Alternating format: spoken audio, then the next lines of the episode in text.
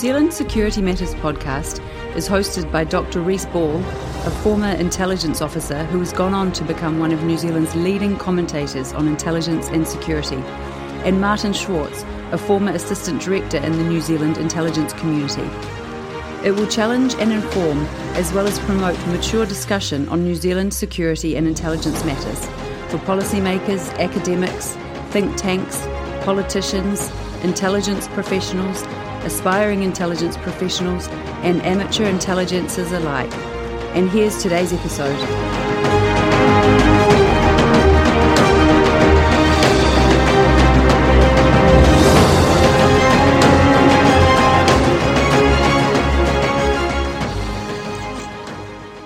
Welcome, listeners, to our first episode of In From the Cold, the New Zealand Security Matters podcast, where we want to lead a discussion to help people really understand and care about New Zealand security and intelligence matters. Rhys, why don't you start by telling our listeners a bit about your background and why doing this podcast is important to you?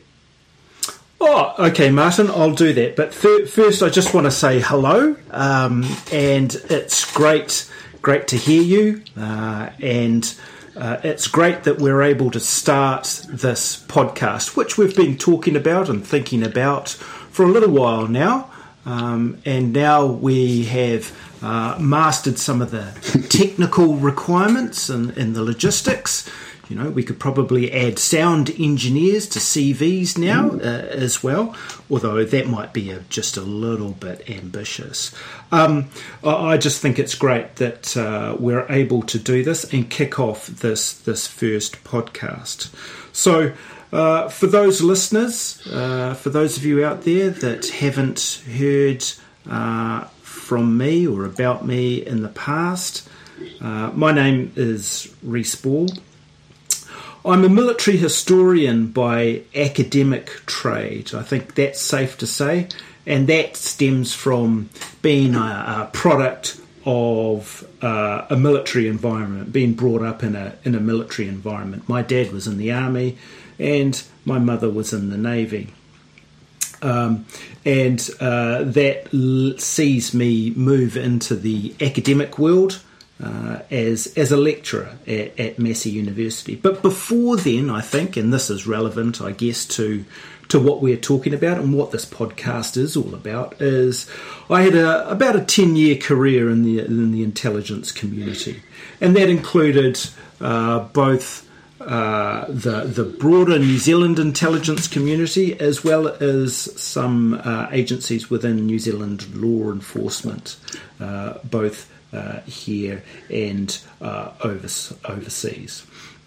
Uh, but but as I said, uh, that was uh, a little bit in the past, and I've spent the last ten years now uh, at university teaching intelligence studies at Massey University, um, and that I guess ten years ago you could say is the place where I came out from the cold, disclosed that I had had an intelligence background um, and have been operating in that space as, a, as an academic, commenting on intelligence and security matters uh, uh, when, when invited to, when the opportunity arose, but also uh, teaching uh, at undergraduate and, and postgraduate sort of study.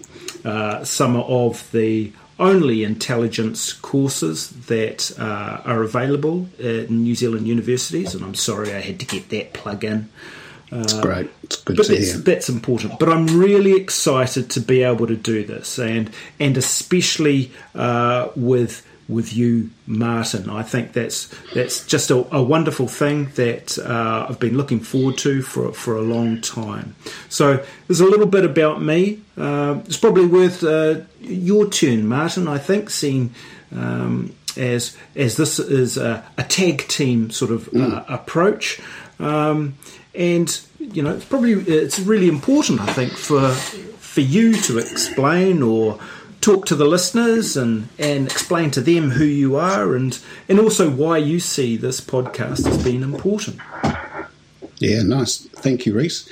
Um, so we agreed going into this that there were going to be some essential points that we would want to cover in, in every episode, but actually we would also let it run free and, and have a chat between us. So, you know, I just wanted to call out that there's a few things there that, that I didn't know about you uh, before. I've uh, heard about your fearsome mum, um, but I didn't. I, would I'd never known that she was in the navy. So um, that really uh, reinforces to me that that um, that military upbringing that you that you had. Um, obviously, I knew about your dad, but um, but not about your not about your mum. So that was that was good, and also you know massive privilege for me to um, be doing this with you as as my first step to uh, come out um, or come in from the cold, however we call it. Um, having been in the uh, New Zealand intelligence community for, for 27 years.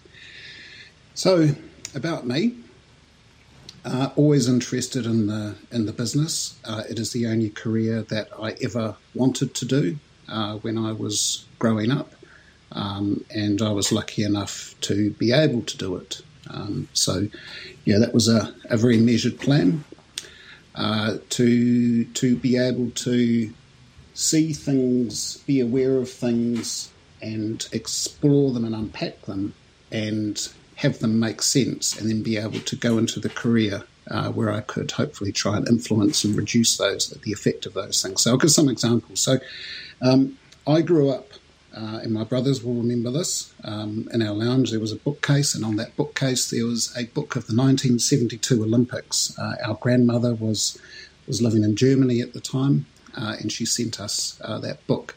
And I can remember just so well, even though I was so so young um, because I don't remember the Olympics themselves, but I remember reading the book. And it was the attack uh, by the Black September organization on the Israeli athletes uh, at the 1972 Olympics. And I saw the photos uh, of the um, of the aftermath of the attack, uh, the burnt out um, uh, helicopters, the the GSG 9, the um, German special forces photos of them, and thinking, what, what, how could this happen? Why? How? Um, because bearing in mind, I was extremely young at the time when I saw that, and, and it didn't make sense to me. So, yeah, I started to learn about that. Um, what is Israel? What is Palestine? Uh, and then going on to some of the other groups, Baader Meinhof, the Red Army faction, Brigade Rouge. Um, so all of that culminated um, at the age of eight, writing my first letter to the to the New Zealand Security Intelligence Service, uh, exploring how in the future uh, I was I had enough self awareness to realise that they wouldn't take on an eight year old, uh, but exploring how could one get there in the future. And to their credit, and I do believe that they would still do this today. Uh, they actually wrote back to me, you know, obviously uh, thanking me for my interest, but um, it was a little bit soon. Uh, but just keep learning, keep going to school, um, keep pursuing those those uh, travel opportunities, um, and come and look at us in the future. Did so they acknowledge that you were, a, you know, this this this uh, budding terrorism expert uh, at at that that time? No, that came four years later, um, when I was twelve years old, Rhys. When I wrote to them again, saying that I was doing a personal uh, a, a personal research project into the Russian intelligence services. um, you probably didn't know about that, did you? no. Uh, and and uh, so no, nothing on terrorism, but um, they did uh, photograph some pages uh, out of a book of uh, people like Penkovsky, um, you know, former former uh, Russians who had spied for the West, and um, they shared those with me. Uh, and, and then continued to encourage me to um, to uh, learn, grow, uh, travel, and um, and talk to them in the future. So I finally did that, and um, and that's how I entered the service. So after 27 years, you know, I going to the reason why I wanted to do this podcast. Um, well, with you, and we should talk about how it came up because, you know, like all good intelligence operations, it um, it came up at a certain location, didn't it? Um, mm-hmm. So, so we'll come on to that. I haven't seen the conversation mature as much as I would like to in terms of what is intelligence and security in New Zealand. It gets caught up in sound bites, it gets sensationalised, and then it dies away very quickly. And those lessons that uh, officialdom is trying to convey and trying to upskill people and have them better informed about intelligence and security get lost uh, in that in that sensationalization. So that's what I wanted wanted us to try and do and do with this. See if I can see if I can help with that. Yeah, and I think you're absolutely right there, and I couldn't couldn't agree with you uh, more wholly because it's certainly something that you know. Admittedly, I've been out of the intelligence community for a while uh, now, but but by the same token, I've spent a decade, you know, the the last decade, uh, looking at intelligence from the from the outside in. Mm. So, offering a, a different perspective uh, or, or, a different set of observations, but looking at the same thing or being able to comment about the same sorts of things, I think is is really unique and where I would uh, dearly love this podcast to go, and I th- and I think it will. Um, and and you've touched on a couple of really important points there that I think before we sort of talk a little bit more about backgrounds and and connections and uh, you know uh, you know not necessarily sort of successes but but luck and opportunity and how those sort of present itself some of the discussions I think we will spend time talking about in these podcasts uh, will will continue, or there will be a consistent set of themes. I think that that listeners will will pick up uh, as as the podcast mm. sort of develops and goes goes along. And I think, as you said, Martin, understanding or observing the debate about intelligence, particularly in the New Zealand environment or from a New Zealand uh, perspective, is really important and something that you know you and I are both extremely passionate about. Mm. And I think this podcast will spend a lot of time talking about intelligence, but also in particular why intelligence is important. Um, and this this this this speaks to you know the reasons why why we're doing it. One of the things that we see is, you know, a lot of the time we only see intelligence sort of failure. So there are there's some frustrations there, but but also understandable sort of frustrations. We also will, I think, spend a bit of time talking about accountability and transparency in the intelligence world and the world of sort of security certainly those two things, accountability and transparency, are, are rather important in this day and age. But we also know that uh, intelligence is never going to be completely uh, transparent. Uh, it, it, can't be. Mm. Um, and we'll come back to this particular point uh, in in subsequent podcasts. I'm I'm sure. Mm. But also, you know, the important role and, and the important function that intelligence plays in terms of its responsibility to a state or society, um, and just what it can do and what it sort of can't do. Is it what's it there for? And I'd like to think that between us, we can offer some sort of perspectives and observations that generates um, a broader debate, which I think is is useful, but also I think that generates perhaps a little bit more of a balanced debate out there. Mm. And this is one of those things that I've I've talked to you about on a number of occasions. You know, the, particularly when it comes to teaching intelligence, it has this ability to fascinate and frighten both at the same time, depending on where you're coming from. And there's a lot of material out there, there's a lot of cases, there's lots of events, and we see them all the time.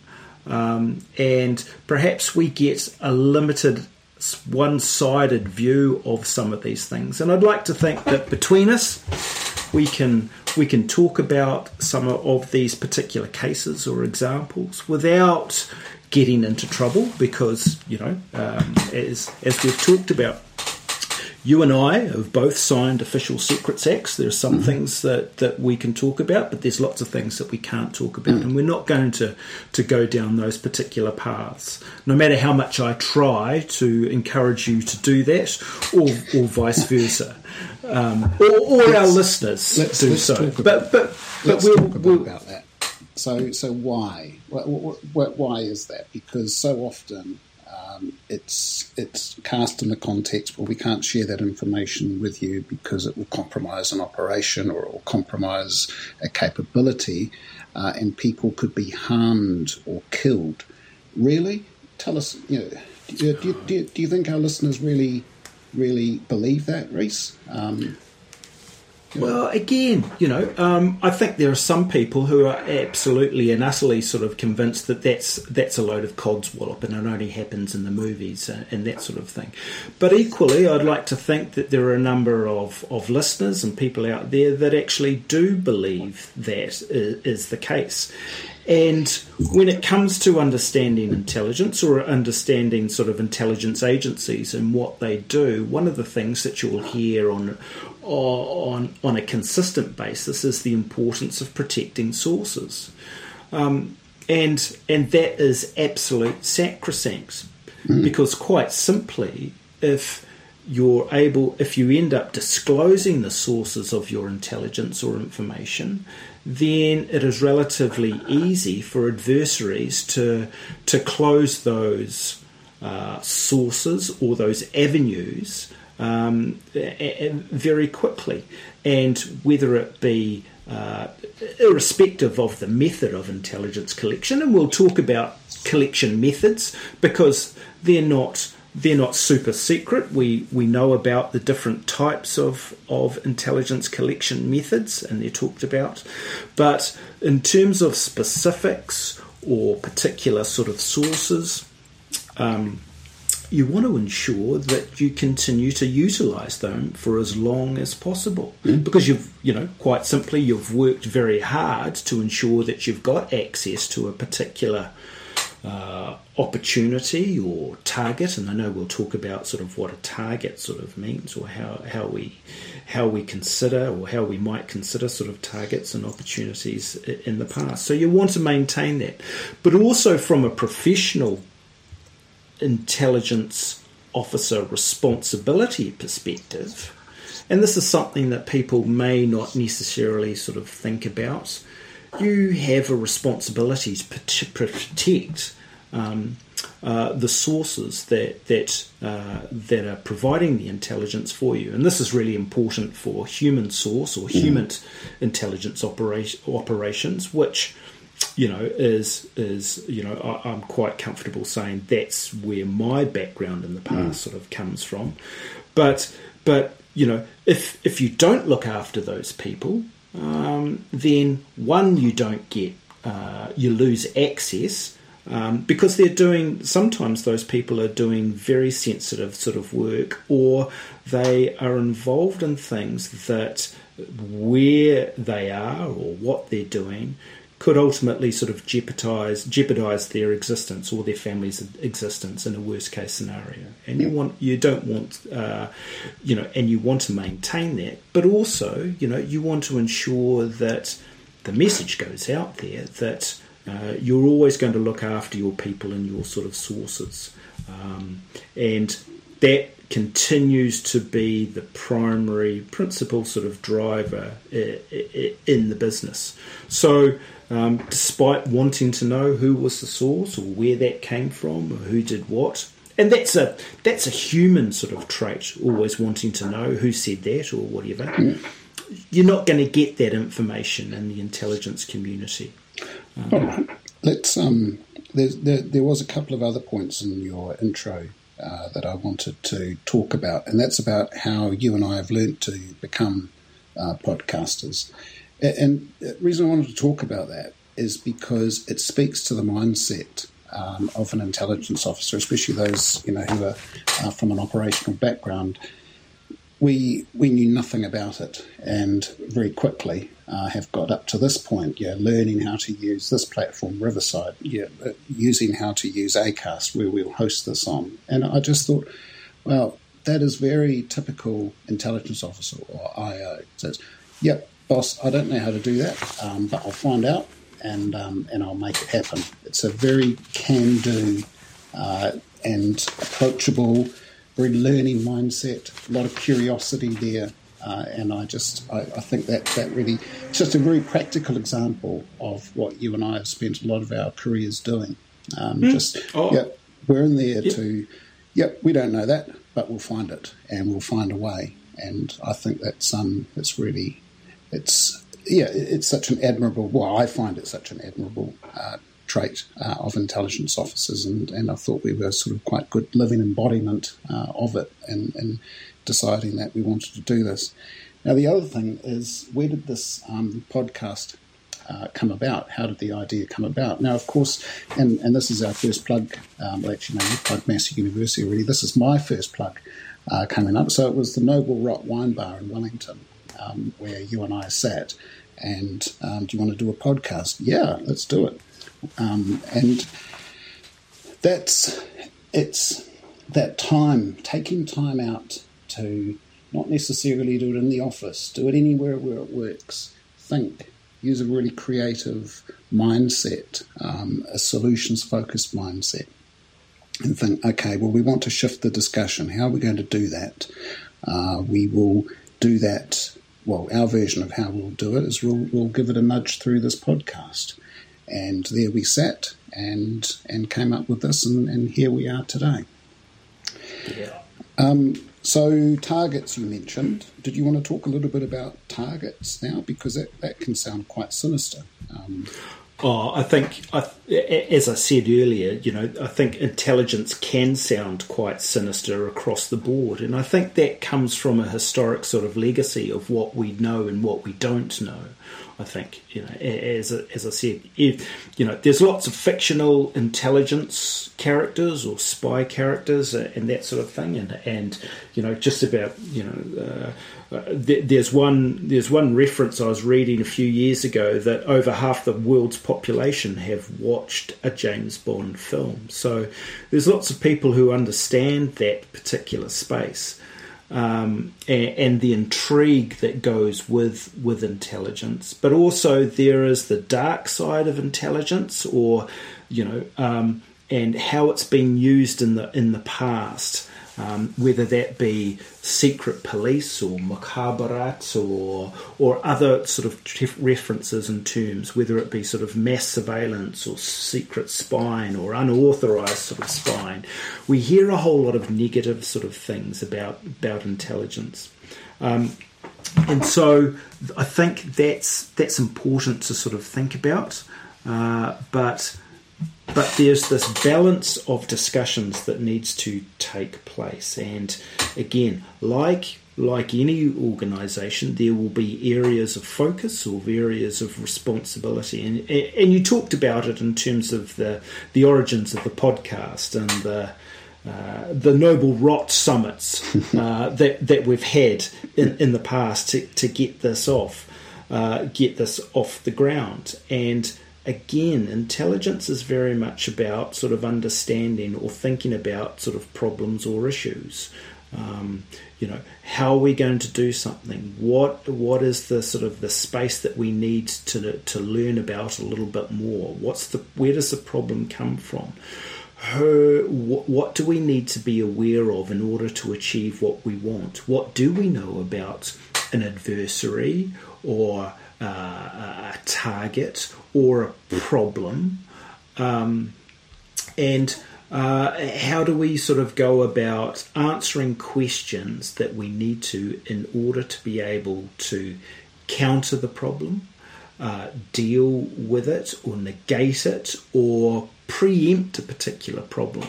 And I think this is one of the sort of the really interesting things about the evolution of intelligence and what we've seen about intelligence in the particularly in the last few years. And I know that people are a bit tired of it, but the COVID sort of pandemic sort of environment or situation has seen intelligence, particularly in New Zealand, grow leaps and bounds. And you could say that uh, COVID was the was the the area of concern or interest, and you know, or the target, if if you like. Um, and what do we know about this particular sort of problem or target? What don't we know? What do we need to know? And this, I think, uh, and we'll get into this on on subsequent mm. sort of podcasts, is is is one of the sort of the examples of where intelligence is going or, or what it does. And it's not all sinister and it's not all sort of nasty or difficult or or of a of a of a concern. So I think as we move along we'll talk about different sort of adversaries or targets or opportunities or problems. And you could say that they're almost all the same thing uh, they're, they're terms that, that may or may not be used interchangeably. Mm. And so while we're talking about uh, targets, who do you think our target audience is for this podcast?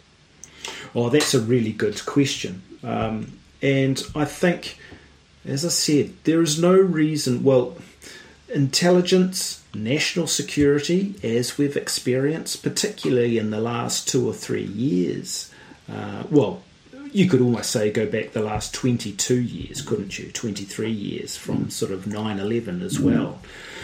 Intelligence and security has, has an impact on um, the world that we live in, uh, the country that, that we live in, and understanding that a little bit better and how it works and how it fits within the broader national security or, or international security sort of frameworks, I think is important for for a lot of people, and to get a broader, more balanced understanding is, I think, I, I think sort of useful, so we can get a better sort of perspective of, as I said, what intelligence does, where intelligence sort of fits, what it can and what it can't do.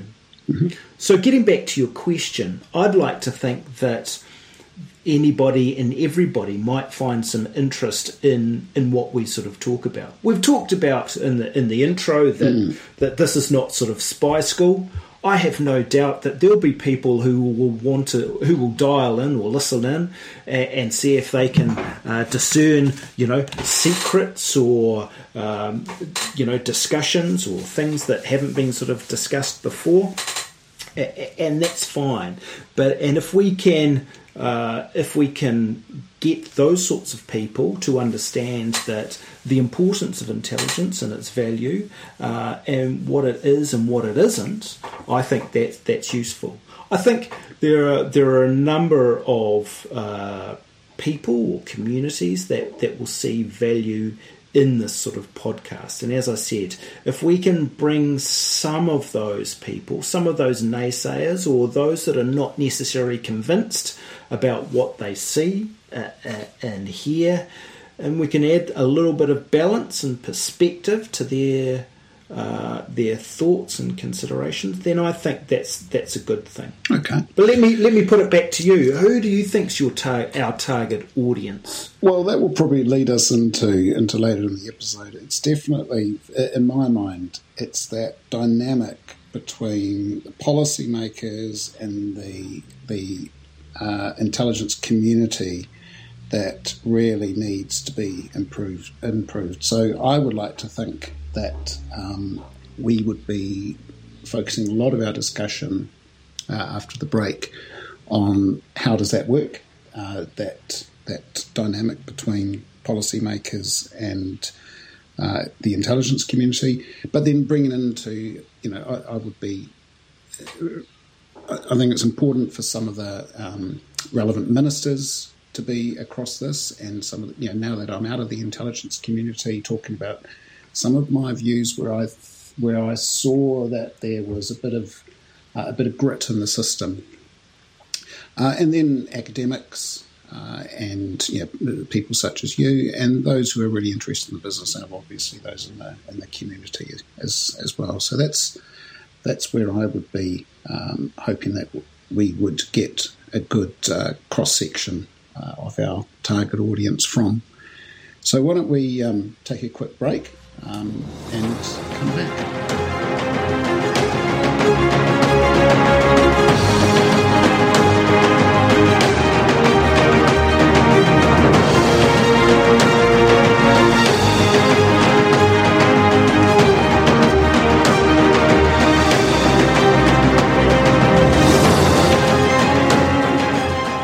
Okay, welcome back, listeners. Um, before we uh, we stopped, we were having a, a, brief discussion about the particular target audience uh, for this podcast. And and Martin made some comments about uh, the the relationship or uh, certain stakeholders out there, the policymakers as well as the, uh, the, intelligence community, are, are an equally important uh, audience that we'd like to to to get uh, get across and uh, to engage with.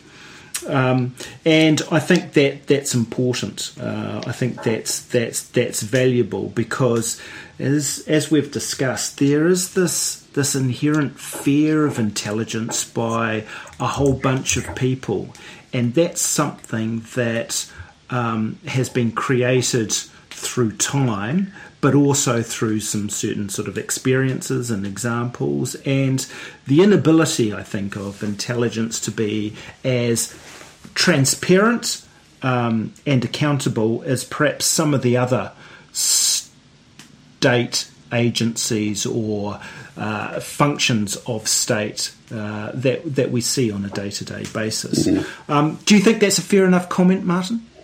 Yeah, I I do think so. Um, and I, well, the thing is, is intelligence is really hard. It's really hard to get, um, and it's really hard to handle. And quite often, uh, when I was in the intelligence community, um, it's really hard to convey to a customer in a way where they can actually do something with it.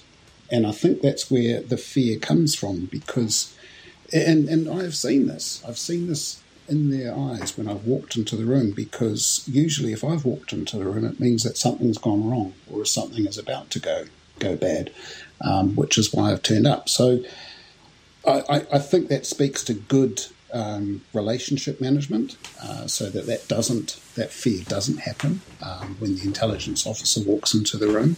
But on the policymaker side, especially in the New Zealand context, it's oh my goodness, um, I'm going to have to do something with this intelligence.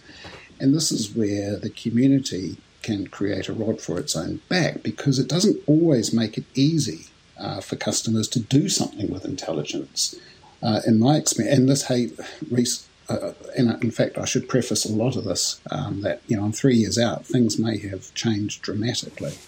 Um, but back uh, in my day, um, it wasn't always made easy for customers.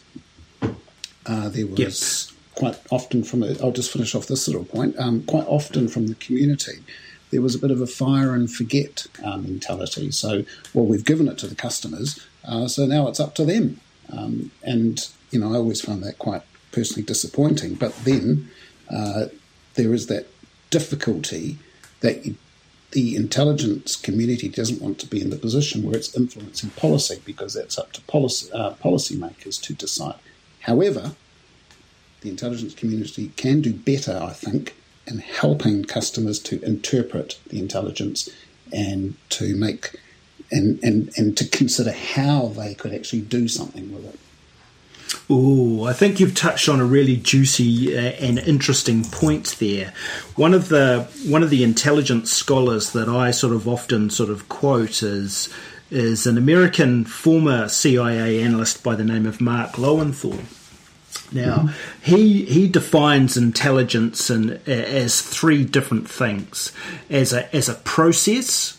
So you you go about uh, collecting intelligence or or you understand what the intelligence product is or the intelligence information that you want is and then you task an agency to go and find out that information and then it's processed or amended or diluted or translated uh, to a particular product that becomes that then gets analyzed. So in order to for want of a, a more complicated sort of term, to uh, answer that so what question. What does it? What does it all mean? And then it goes back to the the uh, policymaker or general or CEO who asked the intelligence question in the first place. So that's the first part process.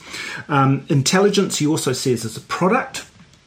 Um, and so it's it's usually in the form of a, of a report or uh, some sort of spreadsheet or sets of data or an assessment or a transcription of a conversation or all sorts of different things that it might sort of turn, turn into. Um, and then intelligence uh, is, is an organisation. So there are a variety of organisations that we're aware of that actually do this processing or collecting or analysing uh, intelligence. And even in New Zealand, we've got a number of these particular organisations Security Intelligence Service, uh, the Government Communications Security Bureau, the National Assessments Bureau, Bureau Combined Threat Assessments Group, um, NZDF, NZ Police all have intelligence uh, capability or, or intelligence organisations uh, and that sort of thing. Which I think is a really useful uh, way to describe or understand what intelligence is at the start of of anyone who, who wants to know a little bit more about sort of intelligence. But getting back to your point, and this is the interesting thing that Lowenthal has sort of talked about. He says that quite often intelligence gets into trouble when they when intelligence starts going beyond the point of providing the intelligence or answers to intelligence questions and telling decision makers or generals what this means or what they should do then. Um, and he says that intelligence can only go up to a certain point, and then ultimately it becomes a decision for uh, the the policymakers. Uh, least intelligence agencies get in trouble for wagging uh, the the tail of, of the dog or, or, or, creating sort of problems as as we've seen. Uh, so it's interesting your comments about uh, so, so when you when you talk about sort of the the intelligence community and what it can and can't do and how far it can go, that's that's interesting because we've seen in the past a number of sort of issues related to intelligence just going a little bit too far. Yeah, it look, uh, for for context, you know, I can go back to days when I was visiting customers or when I was seconded to a customer agency and became a customer myself. And I looked around at my colleagues or all those customers and I would see piles of intelligence uh, inches high sitting on their desk. And I would ask them, What are you doing with that? Um, what have you read it? I said, Oh, no, no, I, I haven't read it, um, but I intend to. I mean, some of it must have been months, arguably years old, and I just think they're, they're, they're just not getting around to it. They're not recognising the value of it and how it could help them. Um, and so, what I'm talking about is obviously not getting into into the executive side of it and and taking action based on on the intelligence. Well, it, it, it could be, um, but depending on the value of the intelligence itself uh, or the relevance. I'm talking about, especially in the New Zealand context, uh, where not a lot of customers uh, across wider government um, uh, wider government departments are not not really that familiar with intelligence, and they may receive uh, a training session, um, and they may get a little bit of uh, contact from a uh, from a relations officer or, or, or, or such like. Um, but that ability for them to actually say, what, you know, what is this and how can I get more? Um, I don't really understand it. Who could I talk to? You know, making those linkages, I think, is is, is really really important. Another yeah. thing that I wanted to talk about is that confusion between um, intelligence and evidence. Now, when you have um, ministers in New Zealand who are very time poor and um, yeah, can be quite risk averse. They want evidence uh, and they confuse uh, intelligence for evidence. And there needs to be a growing that, that their confidence in handling intelligence, senior officials and ministers, needs to needs to improve in my view because they get very confused about well what does this mean and what can I do with it well there's a good chance that you can't do much with it um, but it's there to help you understand and it's there to give you context So okay, all right. Uh, just just stop there, and can you explain to me what's the difference between intelligence and evidence? Well, intelligence is uh, something that is gathered from secret uh, sources, and and can give an insight into a situation, a person, but it can be single source. Uh, it could be a very good source, but it could be just from a single source um, and there may not be full context with it. Whereas evidence, obviously, is something that could be used in a court because it is verified, it's been handled on a chain of evidence, uh, and it could be from, yeah, uh, it would be verified from multiple sources. So I think I think that's that's the difference, and that's people I think are generally much more comfortable when it comes to evidence because then they they don't have to be challenged about uh, the veracity of it. Whereas uh, the veracity of intelligence can and should be ch- challenged. Yep. Okay. Um, I'm looking forward to this discussion a little bit more um, as we sort of go down the path, because based on that, you could you would be able to sort of you would agree with me when I would say that intelligence services can provide evidence.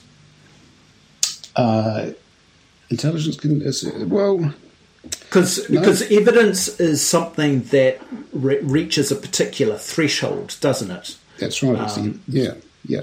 Uh, no, I would be. I, I, think in those cases where I've been involved in that, it's usually been working in partnership with another agency, uh, an executive agency, where everything has been uh, has been produced to an evidentiary standard. So there has been that chain of evidence throughout. Uh, mm-hmm yeah, I, I, yeah, I don't think it would work in in in other senses.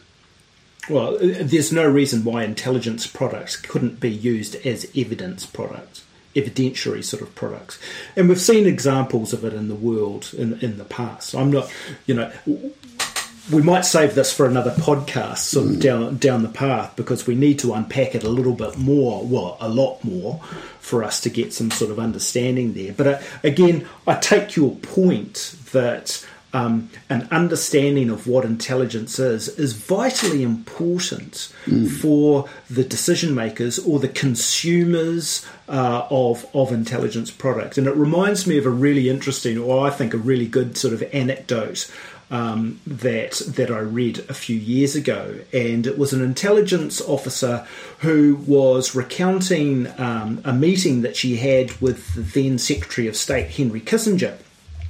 And Kissinger was bemoaning the fact that the intelligence community actually hadn't reported on uh, a coup that had taken place in in a country in in the middle of somewhere. I forget where it was, or perhaps they didn't mention it, or, or whatever. And the intelligence officer in the briefing said, "Well, actually, Mr. Secretary, we did tell you that this coup was going to happen." And Kissinger turned around and said, "Well, you didn't convince me." Mm. And I think that's really, really important because uh, it speaks to this this challenge that intelligence has in terms of what it can do and what it can't do, or the expectations of intelligence that, based on your comments, uh, and again, as you say, it may have changed. Uh, in, the three years since you've been out of the business, and I'd like to think that it's changed in the space of uh, 21 years that I've been out of the business. But perhaps it doesn't, and perhaps it's it's important to understand for all of those stakeholders involved in the intelligence business, and I include members of the public now because they are important. And when hmm. we go on to topics of accountability and oversight, then we can we can get into that discussion a, a little bit more. That this understanding of what intelligence can and can't do is is vitally important for the world of intelligence to be effective and for people to be realistic about its limitations and its uh, its uh, the opportunities that it can and some of the things that it can deliver as well. Okay, well. That's taking us up to about 45 minutes, which is as long as we would want to go. Um, what about two quick points each just to round it out? That you know, the two points that we think are the most important for our listeners to take away at the end of this episode. All right, my first point is uh, I think that uh, as you as listeners will continue to hear, I don't think intelligence is going away anytime soon. Multiple agencies consume intelligence, use intelligence, collect intelligence, as does the private sort of sector. But I also think that people uh, will continue to see, and we'll talk about it in in an awful lot of detail. Um, intelligence these days isn't just secrets and espionage, and we haven't touched on espionage just just yet. But it's about this concept of thinking about problems, identifying things before they present themselves as issues, uh, and to enable a decision maker or a leader to have every piece of information available so that they can make the best possible sort of decisions based on that. And I hope that my last sort of comment uh, is that I hope that those of you who have listened to this first episode um, are buoyed and enthusiastic um, about it and, and see that uh, what we're sort of talking about and where we're coming from um, is, I think, sort of really useful. And there's opportunities, uh, I hope, for our listeners to engage in some of their sort of debates that I'm sure Martin and I will get into as the podcast proceeds. All right. So my two points. Um, one's directed at uh, customers of intelligence, and one of them is directed at the intelligence community. So the one for customers, don't be afraid to ask. If you don't know something, just ask, because that then fuels the conversation.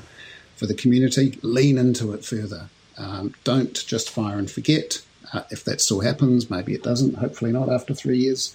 Uh, lean into the customer, understand their needs, get curious, and that is throwing that back to the customer as well. It's that curiosity. That's what I loved when I was in the intelligence community. So that's uh, one one point for each. There is a DPMC fact sheet. Um, uh, fact sheet number two. I think if people just Google DPMC intelligence fact sheet number two, that will come up, and that will give people a, an understanding of what is intelligence, how is it collected, um, and who uses it. So I think that would be uh, useful background for listeners, and we can post that into our into our Twitter as well. But also, I'd like to invite you listeners out there to send through to us what you think intelligence is or what you think intelligence might be uh, in New mm. Zealand. And you can do that a couple of ways. You can email us on nzsecmatters at gmail.com um, or, or on Twitter at uh, nzsecmatters. So those uh, those contact sort of details, we'll we'll uh, load them up um, uh, as well. Uh, so nzsecmatters. Uh, hashtag NZSecMatters at Twitter, and our email address nzsecmatters at gmail.com. So we're really keen to hear from you uh, some thoughts, and I'm and I'm sure that that some of you out there will be keen uh, to offer some sort of thoughts and ideas on subsequent sort of podcasts and, and discussions. Good. All right, Rhys. Um, so I'm hoping in the new year that I'll see you, and I'm very much looking forward to see you in person, and very much looking forward to that. But for now, out. Bye bye. Great to, great to have you here, Martin. Uh, really looking forward to NZ Sec Matters and what we're going to do in the future and uh, what we're sort of going to achieve. So, talk to you later. Bye.